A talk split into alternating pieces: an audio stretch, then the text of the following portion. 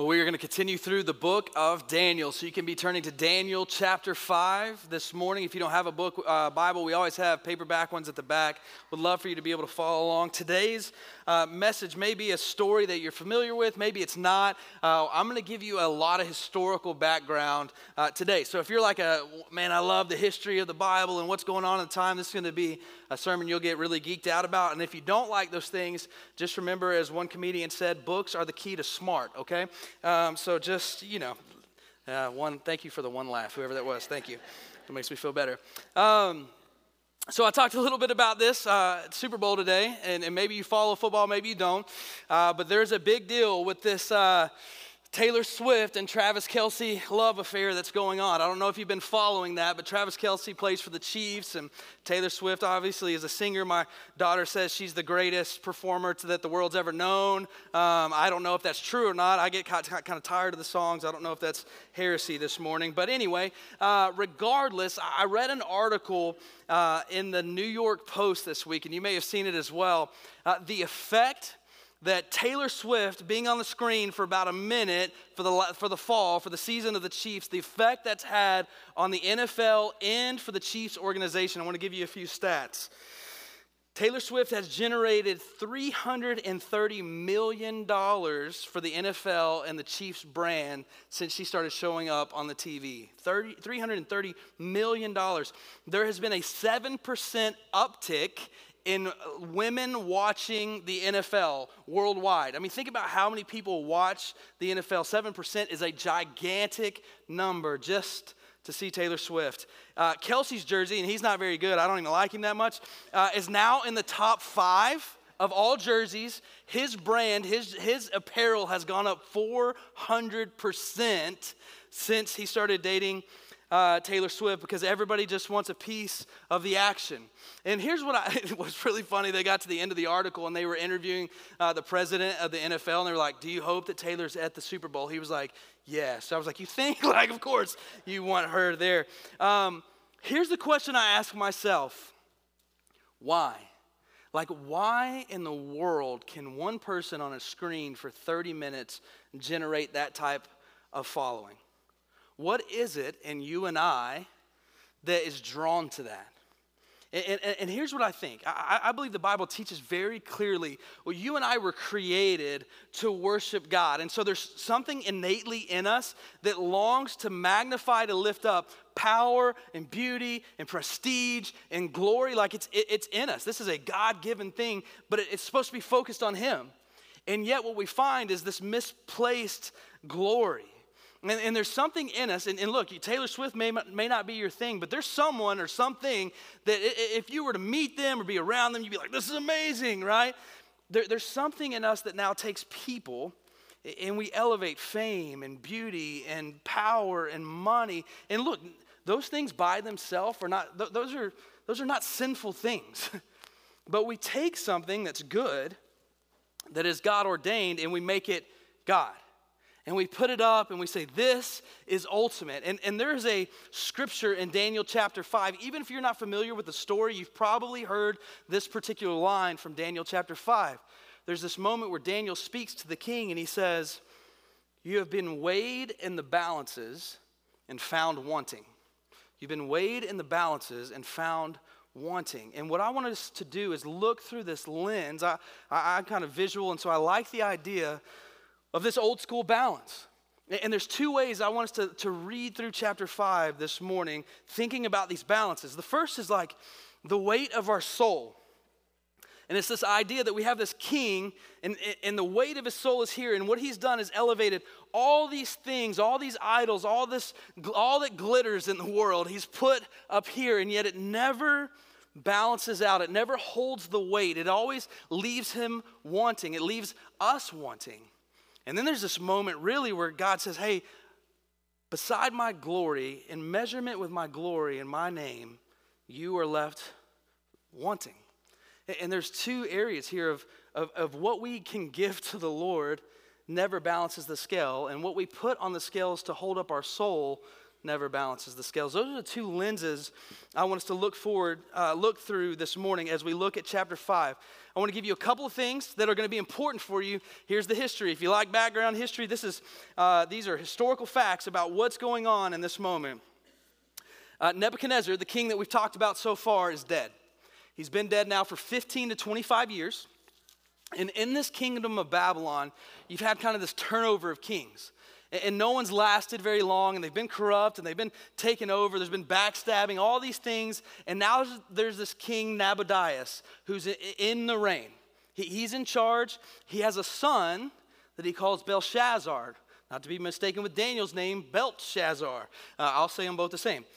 Regardless um, they've become co-regents of babylon now and his, the dad is off fighting battles. He, he's never at home in the kingdom, in the city. So he leaves his son, Belshazzar, in charge to kind of rule as king. Now, what you need to know before we jump into this is, is this one thing. We're at the chapter five is the demise of the Babylon Empire. Like it falls in this chapter, this night, this story. And this isn't some made up thing. We have historical documents that talk about this. But what you have is around the gates of Babylon, the, the, the Mede and the Persian empires come in. There's this king, King Cyrus, who's, who's kind of ruling and reigning, taking over the known world. And they have encircled now the great city of Babylon. And, and they found, and archaeologists have found this, they kind of found some of the ruins of the gate or the, the, the wall of Babylon. And they said it was wide enough for four chariots to ride side by side on. And so, what I want you to, to imagine is the greatest empire in the world en- encompassed by this gigantic wall. And, through the middle of this wall, the Euphrates River comes in. And so, literally, they're supplied with water and needs to survive no matter what's around them. And they have the greatest wall and, and, and, and security that any city's ever seen.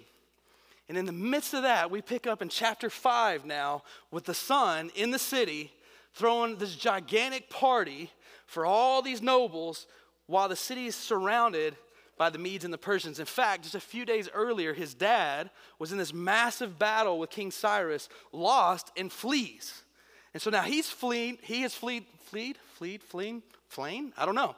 He gone. Uh, he left, and, and now you've got the Medes and the Persians around the wall, and the son decides, what a better time than now to throw this great party. And so let's pick up in chapter 5 says this King Belshazzar, this is the son, made a great feast for thousands of his lords and drank wine in front of the thousands.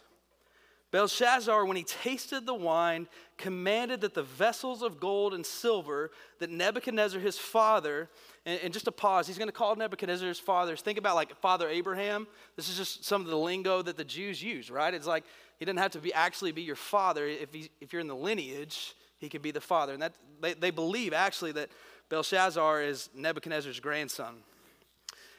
So Nebuchadnezzar's father had taken out of the temple into Jerusalem, be brought that the king and his lords and his wives and his concubines might drink from them.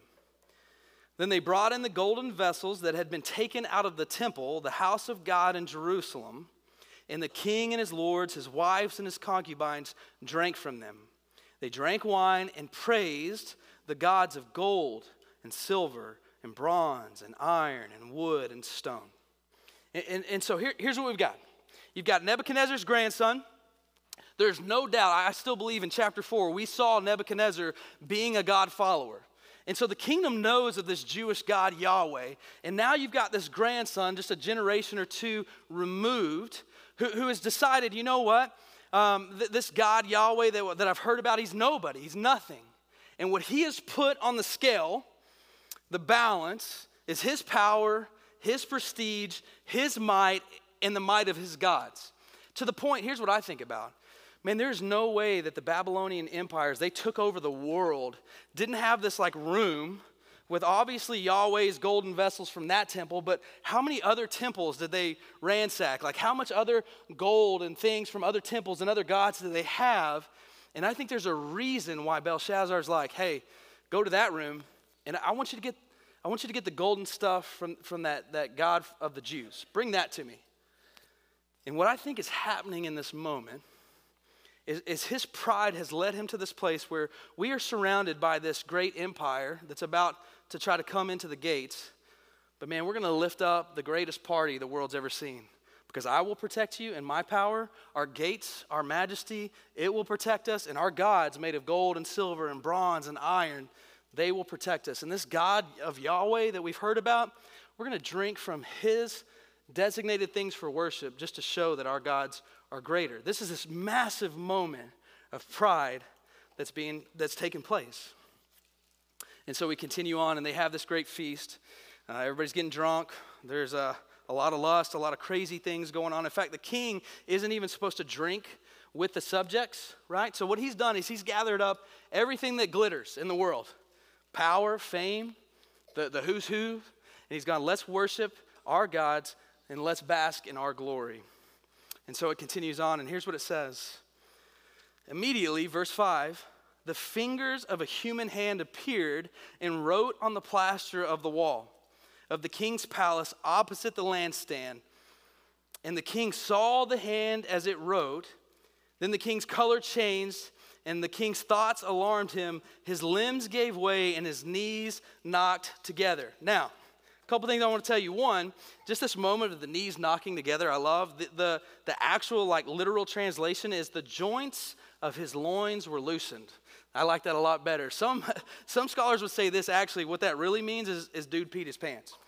And, and so, what you've got is this king basking in his glory and the power of his gods, and, and now coming face to face with the God of Israel, he wets himself right? All these things that he's trusting in have provided nothing for him.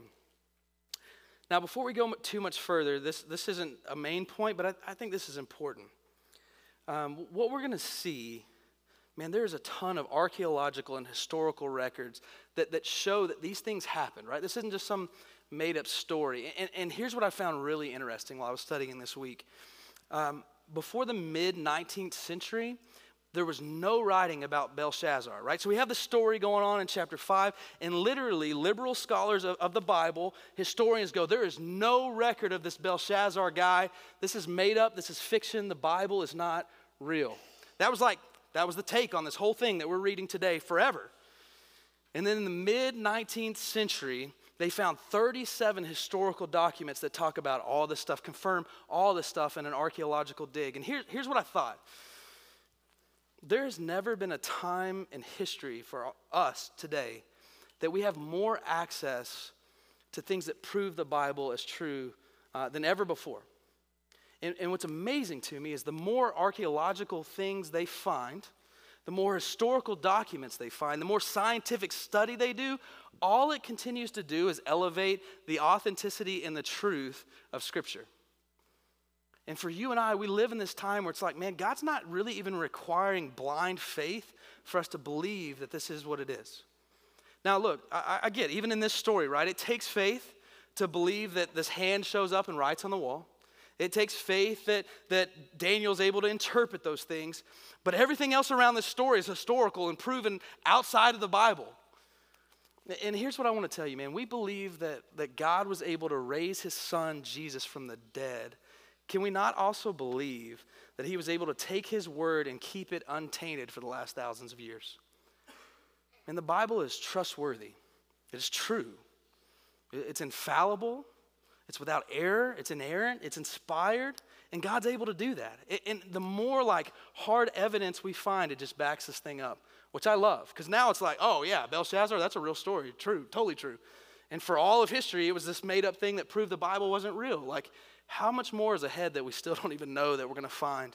Um, man, we can trust in the validity of God's word. Anyway, that's for free today. Let's keep going. So he pees himself, verse 7. Uh, the king called loudly to bring in the enchanters, the Chaldeans, the astrologers. The king declared to the wise men of Babylon Whoever reads the writing and shows me its interpretation shall be clothed with purple and have a chain of gold around his neck and he shall be the third ruler in the kingdom. Then all the king's wise men came in, but, none, uh, but they could not read the writing or make known to the, king's, to the king the interpretation. Then King Belshazzar was greatly alarmed, and his color changed, and his lords were perplexed. What he has offered up, I think, when we go back to this idea of the balance, the scale, Belshazzar just offered up the greatest things that the world can give a robe of purple. This means royalty. Like you are now the ruler of the greatest empire the world has ever seen. Third in command. It's my dad, there's me, and there's you and we're going to put gold around you. You will have all the funds and all the resources you could ever have, and you have the power and the authority to rule over all the people. This is what's given up, right? When we, we're like, man, that, that's what the world offers as the greatest things to hold our soul. And when Daniel shows up, it's amazing to me that he's like, I, I want nothing to do with that. That, that. That's empty to me. That will hold nothing for me. And so, as this going, the queen, who we believe is Nebuchadnezzar's daughter, hears all the commotion in this great party, and she shows up. Here's what she says Then the queen, because of the words of the king and his lord, came into the banqueting hall, and the queen declared, O king, live forever. Let not your thoughts alarm you or your color change. There's a man in your kingdom in whom the spirit of the holy is the spirit of the holy gods. We've heard this before, right? This was the words Nebuchadnezzar has used in other chapters. Within this Daniel, there's the spirit of the holy gods. And she keeps going.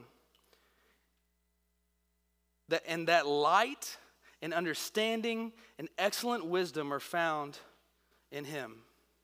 Wisdom like, I'm sorry, I skipped.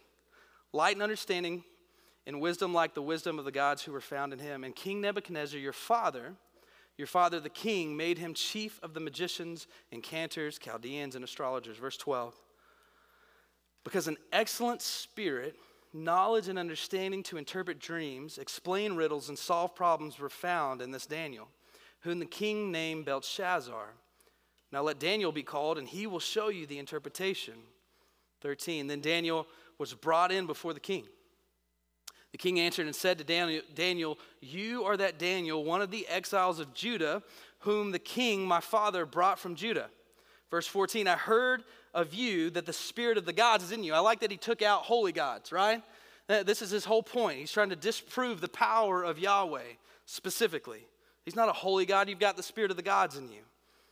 And the light and understanding and excellent wisdom are found in you. Now, here's what's interesting to me Daniel at this point is at least 80 years old. Grew up as a teenage boy in this exile ship within Babylon. Now he's 80. There is no doubt in my mind that in those 70 plus years, Daniel had sinned, he'd fallen short in places, he had made mistakes, and yet there's this overwhelming faithfulness to God, right? He's human. he wasn't God, he wasn't Jesus, he's a type of Jesus.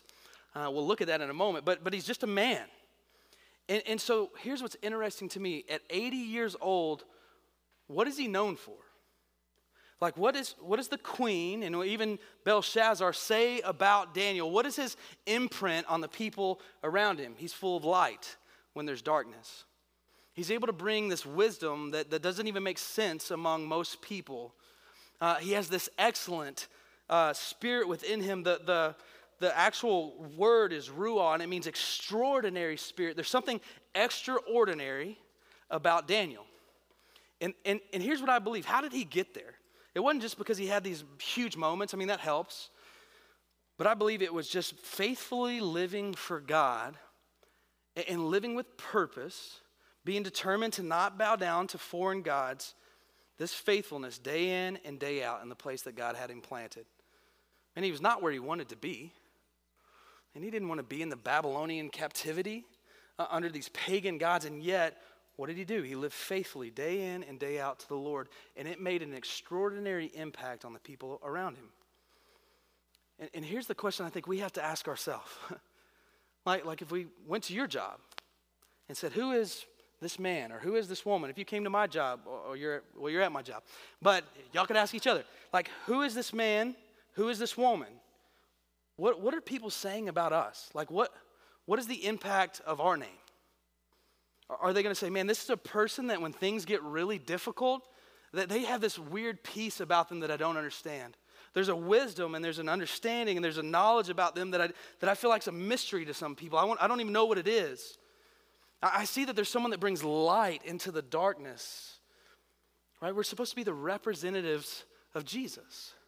And this is our call to live faithfully each day, not perfect, but faithfully each day to the Lord where He has planted us. And it may be a place you love, it may be a place you hate, but He's put you there for His glory. And so Daniel lives faithfully to the Lord. And people see that in him. Daniel is this shadow of Jesus, right? Like he, he is the intermediary. God has placed him as an intermediary between the Lord, Yahweh, and this pagan people that know nothing about him. And, and, Daniel's supposed to be this representative of this different kingdom, this, this God who is all powerful, the most high God who brings light into darkness. And this is all giving this picture of who Jesus was. He's the light of the world. He brought this wisdom and this, uh, the, this, these teachings that just dumbfounded people. He, he talked about a different kingdom, an eternal kingdom that would live forever. Daniel calls the kings of Babylon to turn from sin and turn to God, and so does Jesus. But Jesus goes one step further than just calling us to turn from sin. He pays for sin on the cross. Like all of this is the shadow of what's ahead. God was painting this picture of the Messiah that would come. And Daniel is his representative, as you and I now are representatives of Christ to be light, to be wisdom, to have purpose. And so he tells Daniel, Hey, I want you to interpret the dream. Verse 14, I heard uh, that you had the spirit of the gods in you, and that light and understanding and excellent wisdom are found in you. Now, the wise man and the cantors have been brought in before me to read this writing and make known to me its interpretation, but they could not show the interpretation of the matter. But I've heard that you give you can give interpretations and solve problems. Now you can read the writing and make known to me its interpretation. And look, he offers up what to put on the scale. And you shall be clothed with purple have a chain of gold around your neck, and shall be third ruler in the kingdom. I love how Daniel responds. Then Daniel, Daniel answered and said before the king, Let your gifts be for yourself, give your rewards to someone else. Nevertheless, I will read the writing to the king and make known to him the interpretation. O king, the most high God, this is, this is what Daniel is written for, to show who the most high God is gave Nebuchadnezzar your father kingship and greatness and glory and majesty. Verse 19. And because of the greatness that he gave him, all peoples, nations, languages trembled and feared before him. Whom he would, he would kill, and whom he would, he kept alive. Whom he would, he would raise up, and whom he would, he humbled. But when his heart was lifted up and his spirit was hardened, so that he dealt proudly, he brought down, he was brought down from his kingly throne, and his glory was taken from him. He was driven from among the children of mankind, and his mind was made like that of a beast. And the dwelling was with the wild donkeys. He was fed grass like an ox, and his body was wet with dew of heaven. Right? This is all the last chapter, last week. Until what? The same theme that we've seen nearly in every chapter. Until he knew that the Most High God rules the kingdom of mankind and sets over it whom he will. For a moment, this keeps showing up for a purpose. Like, why is Daniel writing this stuff down? It's because the people of God are in a really dark time. They're in this place where it's like, where, where has the kingdom gone? Where is the king at? Where, why has God left us in this place? Why are these other rulers ruling over the people of God? Where, where's the darkness? Where's the light in the midst of the darkness? And Daniel continues to remind them man, in God's power and sovereignty, he's doing exactly what he means to do for his purposes. And so he's trying to remind the Israelites do not give up, do not lose faith. Just because you feel a certain way, just because your circumstances look a certain way, this does not dictate the truth of who God is. God is faithful, He's the most high God, and He rules the nations, and He puts over them who He will. And, church, I want to tell you this in a micro level, like in your life, and if you feel those moments of darkness, like where's the Lord? Why, why is He allowing these things? He's still the most high God that rules the nations of men. And when we look even at a macro level at, at where we're at, in the culture of America, the culture of the world right now, right? It wants to instill in us some fear, like, where's the Lord? And man, God is still the most high God, ruling over the nations, doing exactly what he desires today. He's doing exactly what he desires to make his name known and bring forth the purity of his people for his glory and our good. He's doing that. And so we can stay trustworthy. We can stay trusting in him because he is trustworthy. And so he continues in verse 22 And you, his son, Belshazzar, Nebuchadnezzar's son, you have not humbled your heart, though you knew all of this. I think this is important. What, what Daniel just said is look, your, your dad, your granddad, he didn't know who Yahweh was. All the stuff that went down, God was trying to show him his name. But you, you know the stories. You've seen what happened to your granddad. You, you know better. You know that he is the most high God, and yet you continue to rebel against him. And I think this is important for you and I. Look what it continues to say. 23, but you have lifted up yourself against the Lord of heaven, and the vessels of his house have been brought in before you. And you and your lords, your wives and your concubines have drunk wine from them, and you have praised the gods of, of silver and gold and bronze and iron and wood and stone.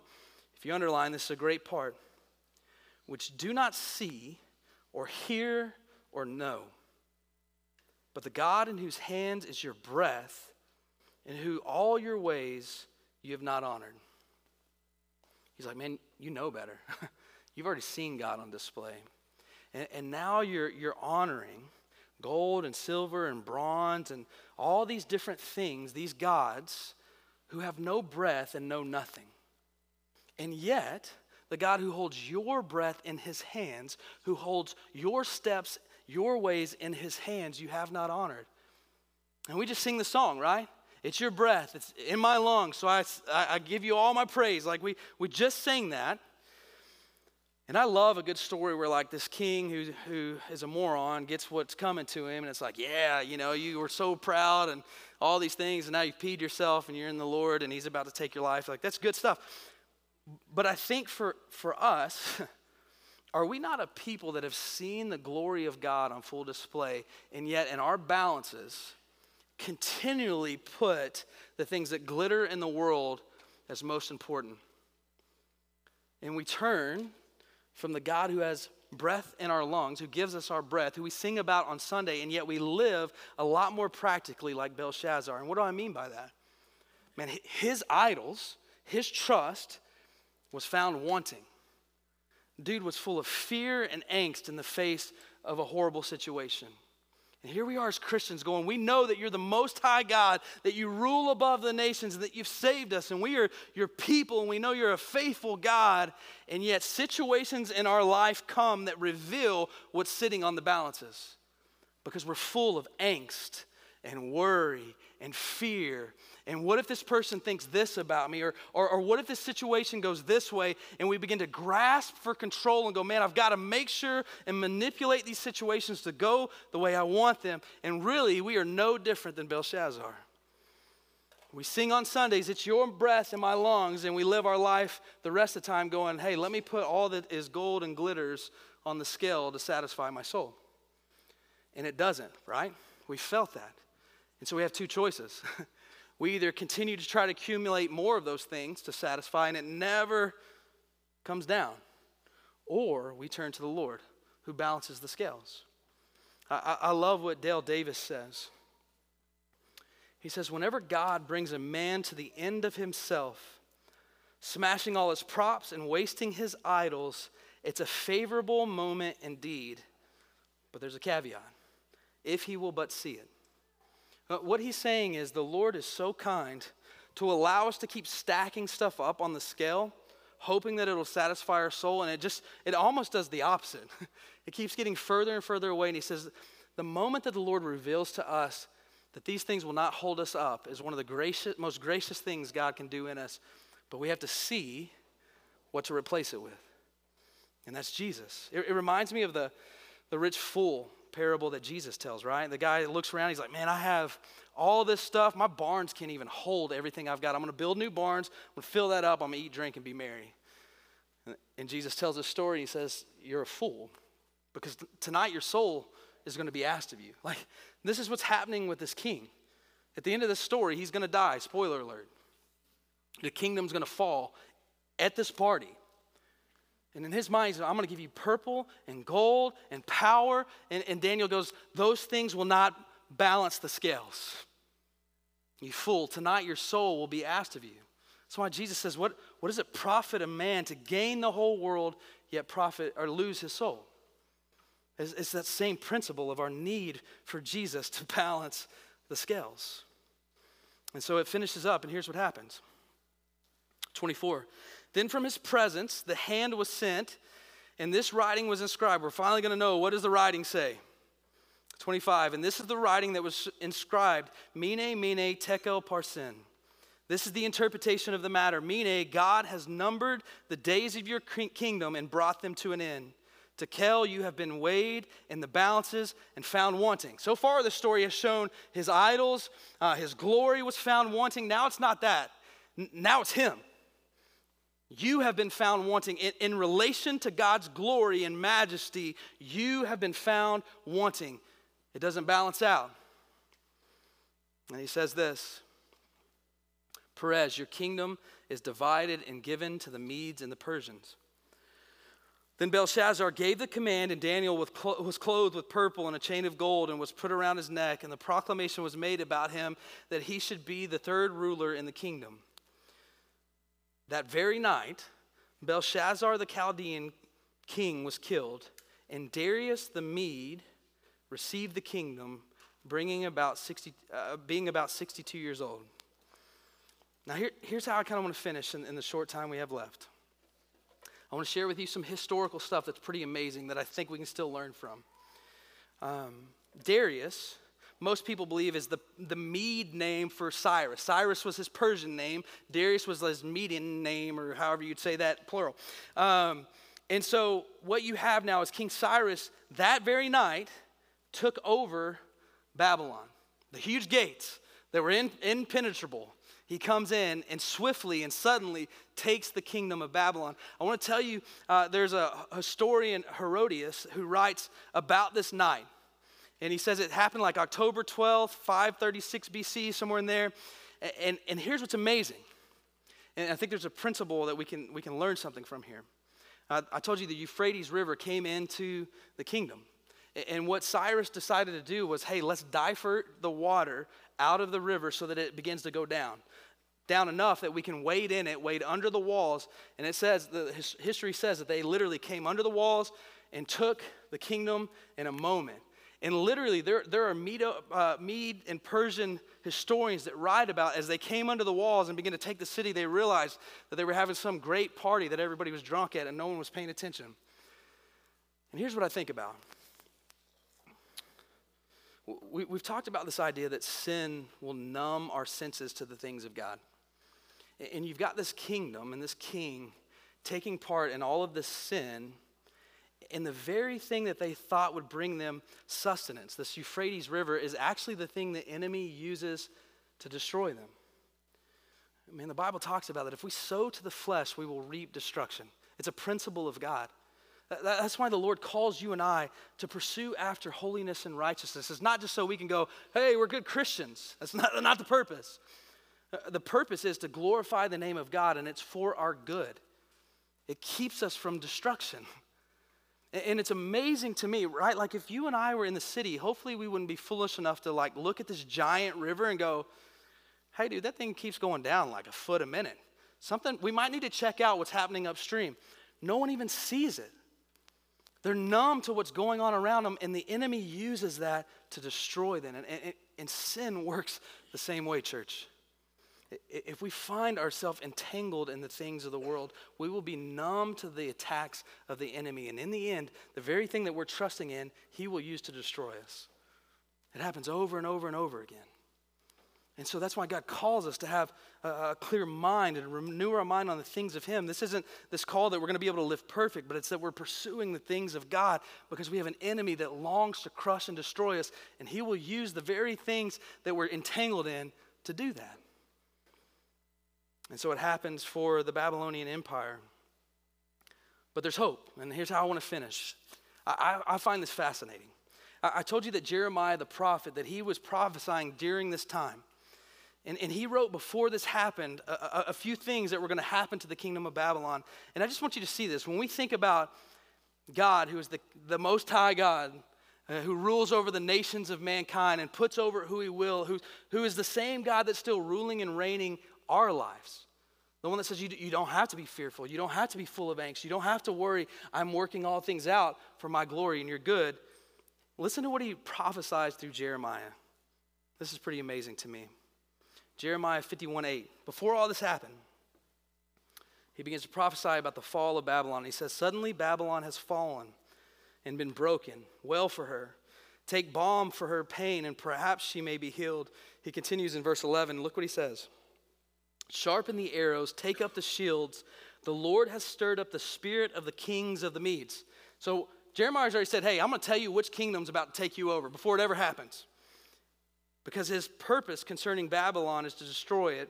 For that is the vengeance of the Lord. The vengeance for what? His temple. How, how amazing is it? Like Belshazzar says, Hey, give me, the, give me the golden vessels of the temple and let's worship our gods with it. He's like, I'm going to sit before, way before it happens. I'm going to send the Medes in and I'm going to take vengeance for what you're, how you're defaming my name and my temple. 150 years before it happens, Isaiah prophesies. Look at this one Isaiah 45, 1 through 3. Thus says the Lord to his anointed, to Cyrus. Dude's not even born yet calls him by name to Cyrus, whose right hand I have grasped, to subdue nations before him and to loose the belts of kings, to open doors before him that the gates may not be closed. I will go before you and level the exalted places. Now, pause. What are the exalted things that Belshazzar is, is praying to and worshiping? Gods of gold and silver and bronze and iron. Look, look what this prophecy says. I'm going to level those exalted things. I will break in pieces the doors of bronze and cut through the bars of iron. It's like this, this party's happening and they're worshiping these things. And 150 years before, God said, Man, I'm going to come and level all those exact things to show you who I am. It says, I'll give you the treasures of darkness and the hoards in the secret places, that you may know that it is I, the Lord, the God of Israel, who call you by name. And this is the God that we serve. He's still ruling and reigning in our lives. Like he, he's not pivoting with, with the events of humanity. Like he's already said, my purpose will, will, will come to pass and nothing will change that. And he says, and you're mine. And I'm going to work all things out that you are with me forever. Here's how I want to end. Here's what's amazing. You, you have these two kings that are lifting up on the balances the, the, the, all the things that are gold and glitter. And then there's this moment where he says, no, it's not just, it's not just your pride. It's not just your idols. It's you who is wanting. You were left lacking. And, and here's what we need to know, church. Every single human being will stand on this scale before the Lord's glory. Romans 3:23 says that all have sinned and fall short of the glory of God. I know you know that scripture, but it continues. And here, here's what it says this scale looks like in comparison to God's glory. That, that it's, it, it's so far off. There's nothing we can add to this to, to, to measure out, but it continues and it says in verse 24 all have sinned and fall short of the glory of God and are justified, made right by his grace as a gift through the redemption that is in Christ Jesus. His purchasing us all of a sudden begins to balance these scales. 25, whom God put forward as a propitiation or a payment by his blood to be received by faith. What happens to those that place their faith in Jesus? This was to show God's righteousness because in his divine forbearance, he has passed over former sins. It was to show his righteousness at the present time so that he might be just in the justifier of the one who has faith in Jesus. What that says is Jesus has every right to condemn and to judge our sinfulness. He's just. And yet also he is the justifier. And he says, for those that place their faith in Jesus and we step off of the scale before the Lord, Jesus steps on and he's the only one that's not found lacking. And he doesn't just balanced the scale for us. And he, he paid with his blood for our sin so that our name and his righteousness might coincide together. And man, every single one of us will stand before the Lord, and this is salvation. This is our hope. That Jesus balances the scale. That you and I are now not found wanting if you're in Christ. Not because you're a good Christian, not because you do all the things, it's because Jesus was perfect in our stead. And we see these great kings in this book And isn't it amazing? Like the things that we put at the top of the scale, all that glitters, Jesus is the opposite of that when he comes. He says he's gentle and lowly. He's a carpenter, like has no resources, no finances. Had a really small following in one of the smallest places on earth. Like, who is this guy? He, he has no resources to throw for himself a banquet or do these things, and yet he balances the scale. The complete opposite of what we think the world says will balance the scales of our souls. And here's what's amazing the Bible says that if you put your faith in Jesus, there will come a day that we will be at the marriage supper of the Lamb. This giant feast, another giant party. And it says that you and I, who have had the scales balanced because of Jesus, will enter into the presence of Jesus and we will feast together. But there won't be this moment where we're raising our name, we're raising the things of the earth. The, the collective cry of the people will be, Jesus, you are worthy. And there's not going to be some enemy at the gates about to come in and take this moment from us. Death and sickness and disease and the hurts and the pain, they will all have subsided and all things will be made right for everlasting to everlasting. This is the call to put our faith in Jesus, who is the great mediator between God and man for you and I, that we might have hope. Let's pray together. And so, God, we thank you for Daniel chapter 5, this book that points towards you. uh, a greater Daniel. This, this book that points towards uh, something that actually balances the scales of our, uh, of our souls, but not even our souls, but our, our, our salvation before your glory. And so, God, I, I pray that we'll live a life of constantly looking at the things we're placing on the scale, asking you to show us where it's not you, and we remove that, and we continue to ask you by the power of the Spirit to, to sit where you deserve to sit. And I pray that we'll live lives of, of faithfulness day in and day out in the places you have planted us, even if it's a place we don't want to be, because we know you're working extraordinary things for your kingdom through your servants. And God, I pray for the person in this room that doesn't know you. There will day, be a day where, where they stand on a scale next to your glory, and there is no act of goodness, of purpose, of, of, things that, that will balance that scale. But you've, you've come and stepped in in their place, and you offer up this gift of salvation where Jesus, you will stand on the scale for us and call us righteous because you are righteous. And so I pray that if there's someone here that doesn't know you, they'd come to faith today. And it's in Jesus' name that I pray. Amen.